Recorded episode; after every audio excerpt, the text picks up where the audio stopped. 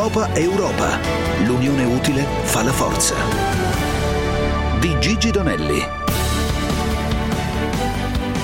Il 25 marzo di ogni anno in Grecia è un giorno particolare, si festeggia una ricorrenza davvero importante. Il 25 marzo di questo anno lo è stato in maniera particolare, in quanto la ricorrenza è stata quella dei 200 anni della rivoluzione e della liberazione greca dopo secoli di dominio ottomano. Insomma, una Giornata ovviamente di celebrazione, di memoria e di riflessione di un grande straordinario paese che tutti amiamo, che tutti sogniamo di visitare più volte nell'anno e oggi in qualche modo più che mai e che per certi versi conosciamo poco, nel senso che eh, le luci si accendono, i riflettori nei momenti di grande crisi, il paese ne ha vissuto, oppure nei grandi momenti culturali. Poi c'è un quotidiano, un racconto e allora ci aiuta come dire, ad aprire anche davvero uno spazio eh, su questo straordinario paese. Un, un, greco collega, si tratta di Dimitri Deliolanes, che ringrazio di essere con noi. Grazie a voi. Dimitri lavora per ormai da qualche anno, possiamo dire, per la radiotelevisione greca RT, conosce molto bene l'Italia dove ha vissuto a lungo, insomma, direi persona adatta per poterci introdurre. Allora, io partirei da una, un aspetto, Dimitri, che è quello del Green Pass, perché in fondo è la più stretta attualità, se ne fa un gran parlare e ovviamente la Grecia ha un interesse tutto particolare. Beh sì, è una, è, è la, dovrebbe essere la, la soluz- nelle intenzioni è la soluzione al problema del turismo, eh, che è un problema anche italiano, un problema anche spagnolo, sono tutti paesi che eh, puntano molto sul turismo per la loro economia, in Grecia è il 17% del PIL greco il turismo, per cui si spera che sia, che sia la soluzione. Il governo greco ha annunciato che da, da metà maggio aprirà le frontiere al turismo, è un po' azzardata la cosa perché non, non, il piano di vaccinazione non sarà assolutamente neanche, non arriverà neanche a un terzo. Eh, però insomma attraverso appunto il Green Pass si pensa, si spera che, che, che possa essere una soluzione. Io personalmente sono un po' scettico, francamente. Ecco, ecco Dimitri, eh, ricordo Dimitri degli Olanes è greco, è giornalista greco, ma conosce perfettamente l'Italia. Allora, il paragone della situazione della campagna vaccinale, sai quante polemiche e anche proteste sì. ci sono in Italia, com'è la situazione sì. in Grecia? È uguale, uguale, anche qui ci sono polemiche, ci sono proteste perché ci sono, non, non, ci sono, non, sono, non c'è un piano ben preciso, c'è un po' eh, di disorganizzazione, anzi parecchia disorganizzazione e, e, e, non va, e, non va, avanti a ritmi diciamo così soddisfacenti, per cui anche l'apertura al turismo insomma, è un rischio. Ecco, la situazione, la, la, conformazione straordinaria della Grecia ovviamente è una eh, mainland, una, una terraferma eh, nel sud dei Balcani e poi una miriade di isole. C'è una differenza netta tra questi due sistemi o in realtà c'è un equilibrio? Sì, no, mm, per, per, per, essere sinceri no, ci sono mm, le isole mm, dell'Egeo in particolare che sono, eh, alcune isole sono rimaste totalmente immuni dal, dall'epidemia e queste, su queste punta molto la campagna turistica del governo. Bisogna vedere se eh, sono immuni adesso, se rimarranno immuni una volta che arrivano i turisti. Eh, è delicata la situazione. Certo, da una parte c'è il desiderio e anche il bisogno di averle, dall'altra è la preoccupazione. Vorrei chiederti un'altra cosa, la grande crisi greca. In fondo si è arrivati a un punto in cui si diceva eh, l'Unione Europea si sfalderà e crollerà per come non ha saputo gestire la crisi greca. Oggi, che qualche anno è passato, è ancora, come dire, una ferita così aperta e in che modo nella società greca? Allora, la società greca è uscita da, dalla crisi, dalla lunga crisi eh, con pesanti ferite, è una società profondamente ferita, avvelenata, ha perso eh, gran parte della sua non ricchezza materiale, ma io direi proprio visto che parliamo dei 200 anni del, del, del, dello Stato greco, diciamo della sua ricchezza culturale, è un, è un popolo confuso, è un popolo che ha perso eh, ecco, per dire, ha perso il diritto all'informazione, adesso il sistema informativo greco è distrutto, io, io che sono un professionista come te dell'informazione non sono in grado di sapere quello che sta succedendo in Grecia. Devo fare il reportage. Per conto mio e ovviamente non è che posso fare ogni giorno il reportage anziché leggere il giornale per essere informato o vedere il telegiornale. Con questo non c'è più, non c'è la logica, non c'è, eh, non c'è la capacità di, di, comunicare, si litiga piuttosto che comunicare. Quindi insomma, ecco, la crisi dal punto di vista economico Uh, è diciamo così contenuta, anche se secondo me se va avanti così con i vecchi sistemi, perché pare che la casa dirigente non abbia imparato nulla dalla crisi, insomma ce l'avremo tra qualche anno, ma, ma la, la, crisi più vera, quella più profonda, è quella proprio uh, diciamo così sociale e, e, e spirituale, cioè i greci sono persi in mezzo all'universo e, e hanno difficoltà ad adattarsi alla realtà a conoscere la realtà, ad, ad affrontare la realtà che hanno attorno. Ecco, Atene, oltre a essere davvero un faro culturale, è anche un faro portuale. Il Pireo, la Cina, i rapporti con la Russia, mi rendo conto che è una domanda piuttosto complessa, ci sono forse volumi per rispondere, ma qual è lo stato dell'arte, degli equilibri di un paese che di fatto ha ceduto una parte importante del suo patrimonio strutturale, mi riferisco al Pireo, alla Cina? Sì, no, ehm, per la verità l'investimento del, del, Pireo poi si sta dimostrando essere produttivo eh, nel senso che ehm, è entrato in un circuito che è quello del, eh, che è quello cinese che effettivamente è, redditizio ed è, funziona ha portato, insomma. ha portato, sì, ha portato molti grossi vantaggi. Rispetto a, a, rapporti politici con la Cina e con la Russia che sono un po' un problema eh, più americano che europeo io direi eh, insomma la Grecia riesce, riesce abbastanza bene a, a cavarsela con la Russia ha rapporti tradizionali da sempre, siamo uniti da, da, parecchie cose, prima la cosa più importante è la Chiesa ortodossa che ci unisce, eh, con la Cina sono più recenti ma comunque funzionano, non hanno, non hanno, una dimensione eh, diciamo così ehm, politico-militare eccetera, la, la, Grecia è un paese della Nato, continua a essere un paese della Nato e ha problemi invece enormi con un altro paese nato della Nato, che è la Turchia, sì, esatto, infatti qui volevamo atterrare atterrare, quindi quelli invece continuano. Sì, quelli, quelli, quelli, continuano e continueranno sempre finché la Turchia non, finché l'Unione Europea non deciderà, ma è difficile perché ci sono interessi economici enormi, non deciderà di puntare i piedi e di far capire alla Turchia che la sua Uh, le sue mire, diciamo così, imperiali, eccetera, sono assolutamente fuori luogo e non saranno, non saranno tollerate dal, dall'Unione Europea e dalla ecco, comunità internazionale. Dimitri, quando dici mire imperiali, ora dov'è che, da, per darci un'idea chiara, dov'è che collidono direttamente con gli interessi greci? Beh, allora, Cipro? Più, sì, in Cipro è un problema appunto che, che secondo me è quello ha aperto eh, l'appetito, l'appetito imperiale ai turchi perché nel 74 hanno invaso e continuano a occupare e nessuno, nessuno, gli dice niente. Ma eh, adesso abbiamo, cioè, cioè, sono minacce concrete, reali, proprio papali papali su, sull'Egeo. Loro rivendicano metà dell'Egeo, dicono che ci sono non so quante isole eh, turche che sono abusivamente occupate dai, dai greci, bisogna rivedere vedere i confini, bisogna rifare tutto, eh, insomma de, delle cose assolutamente inammissibili e, e imporre una soluzione militare militare perché eh, sulle cose che si possono sistemare con la piattaforma continentale, la zona economica esclusiva o cose di questo genere non vogliono discutere, vogliono creare situazioni di fatto con colpi, colpi eh, di mano. Di, di mano militari, sì. All'interno di due paesi membri della Nato e questo è sicuramente sì. un elemento di complessità. Dimitri Deliolanes. È, è, un, è, un, elemento, è un elemento che ce la racconta lunga su, su che cos'è la Nato poi alla fine. Ecco. Grazie davvero per questo contributo, per questo spaccato, ti ringrazio di essere stato con noi. Grazie, buon lavoro.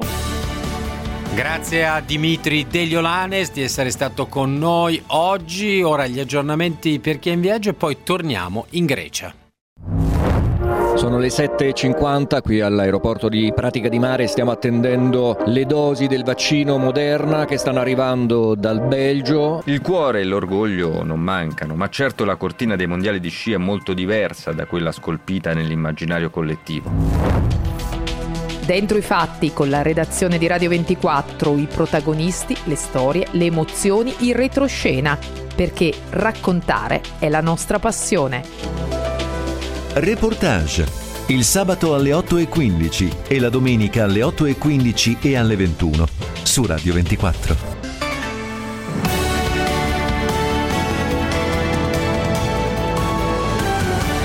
Europa Europa. Ben ritrovati per questa seconda parte da Gigi Donelli, da Alessandro Schirano, da Carmelo Lauricella in regia. Come vi ho detto, oggi siamo, restiamo in Grecia e allora adesso è Silvia Bernardi che ci parla di Tilos, l'isola verde. Tilos è la prima isola verde del Mediterraneo. Con 11 milioni di euro stanziati dalla Commissione europea, da gennaio è la prima isola greca alimentata al 100% da energie rinnovabili, grazie a vento e sole. Parliamo di una sola pala eolica con la capacità di produzione di 800 kW montata sulla punta nord dell'isola. È stata accesa ad inizio anno insieme ad un parco fotovoltaico di 160 kW e ora riesce a dare luce pulita e costante a tutti i 300 abitanti dell'isola. Sì, è vero, gli abitanti sono pochissimi, ma d'estate il numero aumenta in modo esponenziale e arriva fino a 31.000 presenze di turisti che arrivano per visitare la Grecia e tutto il comprensorio delle isole. L'aumento della popolazione e la conseguente richiesta di aumento di elettricità faceva sì che la vecchia linea elettrica che dava elettricità passando sotto il mare direttamente da Kos non riuscisse a reggere causando numerosi blackout. Tutto questo è stato risolto grazie alle energie green, come racconta Dimitris Zafirakis, che è l'ingegnere che ha seguito il progetto, professore dell'Università dell'Attica dell'Ovest. We started back in 2014 uh, together with our partners uh, from the rest of Europe uh, to build a proposal suitable for Tilos Island. It was approved from the European Commission. We managed to, to claim uh, a total budget of 15 million uh, euros, with 11 out of that uh, coming as direct funding from the European Commission. L'ingegnere Zafirakis racconta che i lavori sono iniziati nel 2014 insieme ai partner europei per costruire un progetto adatto all'isola di Tilos. Sono riusciti ad ottenere un budget di 15 milioni di euro dalla Commissione europea, 11 dei quali sono stati finanziati direttamente dalla Commissione. There is a single wind turbine, it's a medium scale wind turbine. The PV station comprises of uh, 590 something uh, PV panels. So you've got 800 kilowatts from the wind uh, side and uh, 160 kilowatts from the PV side. This is comparable to the peak load demand of the island, which as already mentioned is uh, close to 1000 kilowatts and uh, occurs during the summer period when uh, that, uh, we have tourists arriving. You get something like 10 to 12 hours of energy autonomy covered directly from the batteries without any external support. Quindi una sola pala eolica di medie dimensioni, circa 590 pannelli solari, riescono riescono a coprire il picco energetico dell'isola che si aggira intorno ai 1000 kW e che eh, si raggiunge nei mesi estivi con l'arrivo dei turisti. In questo modo si riescono ad avere 10-12 ore di autonomia energetica. Eolico e fotovoltaico hanno quindi reso energeticamente autonoma l'isola greca di Tilos. Nelle case sono arrivati contatori intelligenti che dialogano in tempo reale con la centrale, dove un algoritmo calcola in base alle previsioni di vento e sole quanta energia produrre. Nelle ore più congestionate il software stacca in automatico le tre pompe d'acqua dell'isola per riaccenderle di notte. Una curiosità targata Italia, le batterie di accumulo sono prodotte da un'azienda italiana e consentono di fare scorta di energia contro il rischio di blackout. Questa piccola isoletta greca si presta per essere un modello esportabile. Più del continente, infatti, le isole possono essere usate come laboratori green. Pochi abitanti, comunità chiuse, turismo estivo ne fanno delle realtà economico-sociali che per la loro semplicità sono ideali per sperimentare modelli innovativi e green. Il decreto Isole Minori dovrebbe addirittura rendere possibile la replicabilità del progetto di Tilos in Italia. È stato fatto uno studio di fattibilità per l'isola di Favignana. Fino ad ora rimane uno studio, ma magari il nuovo corso del Green New Deal e i fondi che ci sono sul tavolo potranno portarlo dalle parole ai fatti. E adesso proseguiamo il nostro viaggio con un'intervista per capire che cosa di fatto tiene insieme i greci. I greci eh, in madrepatria, ma soprattutto nel mondo. Sono poco più di 10 milioni e mezzo gli abitanti, eppure la cultura greca è estremamente diffusa. Direte i classici, la storia, la tradizione. In realtà c'è qualcos'altro. Caterina Carpinato dell'Università di Venezia Ca' Foscari ce lo spiega. I greci hanno una peculiarità che nessuno eh, spesso eh, mette a fuoco, che è questa lunghissima storia della loro lingua. Una lingua che da 3.000 anni ha una unità eh, lessicale, in parte grammaticale, in parte, ma solo in parte sintattica, e sicuramente è una lingua che usa un alfabeto particolare che poi sta alla base sia dell'alfabeto latino che dell'alfabeto cirillico. E questo è un altro elemento abbastanza significativo. È una lingua che è parlata senza soluzione di continuità e nonostante appunto non si possa dire che il greco antico sia uguale al greco moderno. Io mi ritrovo sempre a dover rispondere a questa domanda che mi dicono ma il greco antico ha la stessa differenza che esiste tra l'italiano e il latino? E regolarmente devo dire no. La differenza è uguale all'italiano di Dante, il nostro italiano, oppure l'inglese di Shakespeare e l'inglese attuale. Cioè una persona mediamente mh, colta riesce a percepire, a leggere Dante abbastanza bene, ma anche una persona di scarsa cultura non si disorienta davanti a un testo dantesco, per quanto non sia poi in grado di produrlo attivamente. Ecco, per, per quanto riguarda la mh, continuità linguistica e le differenze linguistiche del greco, questa più o meno orientativamente è la questione. Ma perché si è conservata in questa maniera così compatta la lingua, non tanto per il pregio e il prestigio della tradizione letteraria degli antichi, questo è un mito 7-800esco, si è conservata perché è diventata ad un certo punto una lingua sacra, grazie al fatto che in greco erano scritti ed erano poi anche diffusi, soprattutto nei primi secoli del cristianesimo, i testi della nuova grande rivoluzione ideologica e culturale del Mediterraneo antico. Cioè nel momento in cui si eh, affronta un passaggio epocale da una civiltà eh, politeista e eh, impostata su quelle che erano state le, le opere di conquista militari e culturali, militari di Roma e culturali di Roma, e c'è una trasformazione notevole sotto tutti i punti di vista, il greco, che era lingua franca del Mediterraneo, ha contribuito in maniera notevole al, um, a questa svolta epocale. Tant'è vero che noi possiamo trovare anche nella, eh, nel lessico eh, liturgico, da, da Vangelo a, a, vescovo, a liturgia, a chiesa, tutta una serie di, di termini che fanno parte di una uh, tradizione linguistica greca alla base. Quindi è abbastanza interessante anche ragionare su questo. Quindi dal momento in cui la lingua è diventata una realtà connessa con eh, la fede, l'ideologia e la mh, mm, sacralità della religione, non si è eh, granché evoluta. Facciamo un esempio eh, iconico, Ra- appunto ragioniamo sulle icone. Le icone del, della Chiesa ortodossa rappresentano le Madonne sempre con certi codici espressivi. È difficile trovare una icona dove una Madonna si, non so, si stupisce di qualcosa come il Lorenzo Lotto, come nelle annunciazioni di Lorenzo Lotto. Cioè, nella rappresentazione del sacro, i bizantini e gli ortodossi riportano le, le loro eh, manifestazioni esterne sempre nello stesso modo e così anche la lingua non è ehm, flessibile alle innovazioni. Quindi è chiaro che poi nel parlato non si possa usare il linguaggio della um, della religione, della Chiesa, anche se fino al 1976 la Cathareusa, cioè quella lingua modellata quanto più possibile ad una impalcatura classica, antica, atticista, quello che vogliamo, è stata la lingua dell'amministrazione dello Stato. Cioè, cioè, abbiamo dovuto aspettare la seconda metà del secondo Novecento per avviare un percorso di innovazione nell'amministrazione e nella scuola.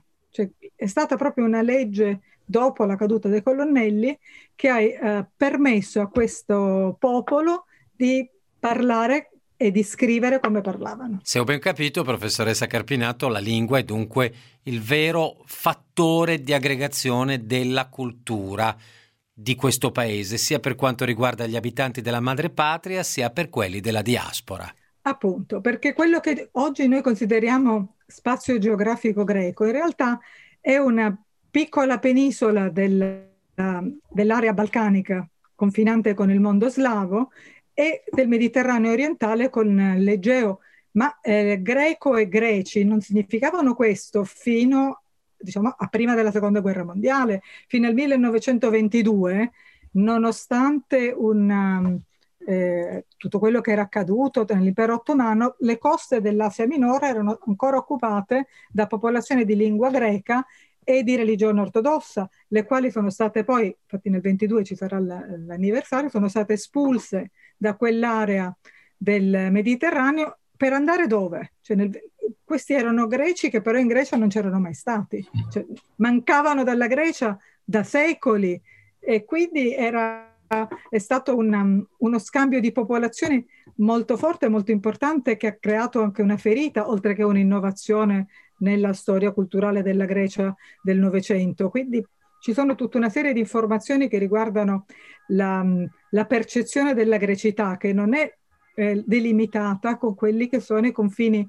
territoriali della, della, Grecia attuale. La Grecia confina con, era quello che ci dicevano un tempo nelle scuole, però eh, con, eh, con Grecia si deve intendere non solo quella che era la Magna Grecia o l'Italia meridionale che ha molte tracce di cultura greca, ma anche le coste adriatiche dell'Italia, i rapporti con la Grecia, eh, con la Grecia moderna nelle coste adriatiche dell'Italia, mettiamo in città come Ravenna o in porti come Ancona, non per, per, non parlare di Venezia, sono stati molto intensi e consistenti. E poi in, in età più vicina a noi, nella, nella migrazione dei greci sia in America che in Australia, ecco, la lingua greca è parlata da una piccola parte del mondo che si trova nella Grecia o nella Repubblica di Cipro, ma anche da una consistente parte di emigrati greci che si trovano in, in Australia, in America o nell'Europa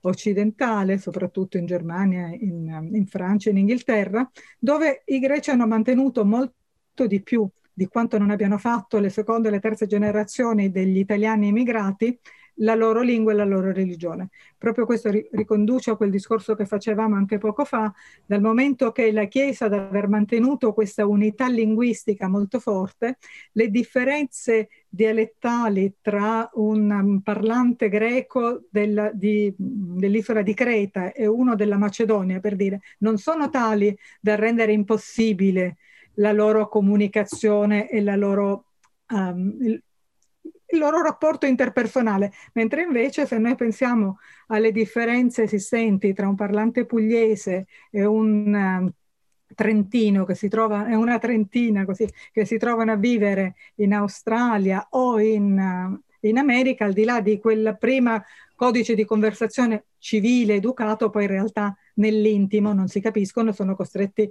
a in, eh, ricorrere ad una terza lingua, cioè la lingua comune, che è la lingua straniera, che vale per tutti e due nello stesso modo.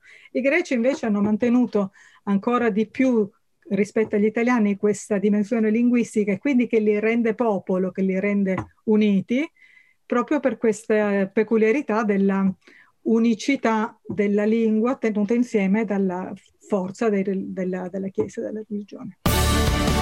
Molte grazie alla professoressa Carpinato, vi ricordo che il suo racconto, la spiegazione interessantissima di come la lingua greca rappresenti davvero il collante di questa straordinaria società, di questa cultura, ritrovate come tutti i nostri prodotti, tutte le nostre interviste sul sito www.radio24.it.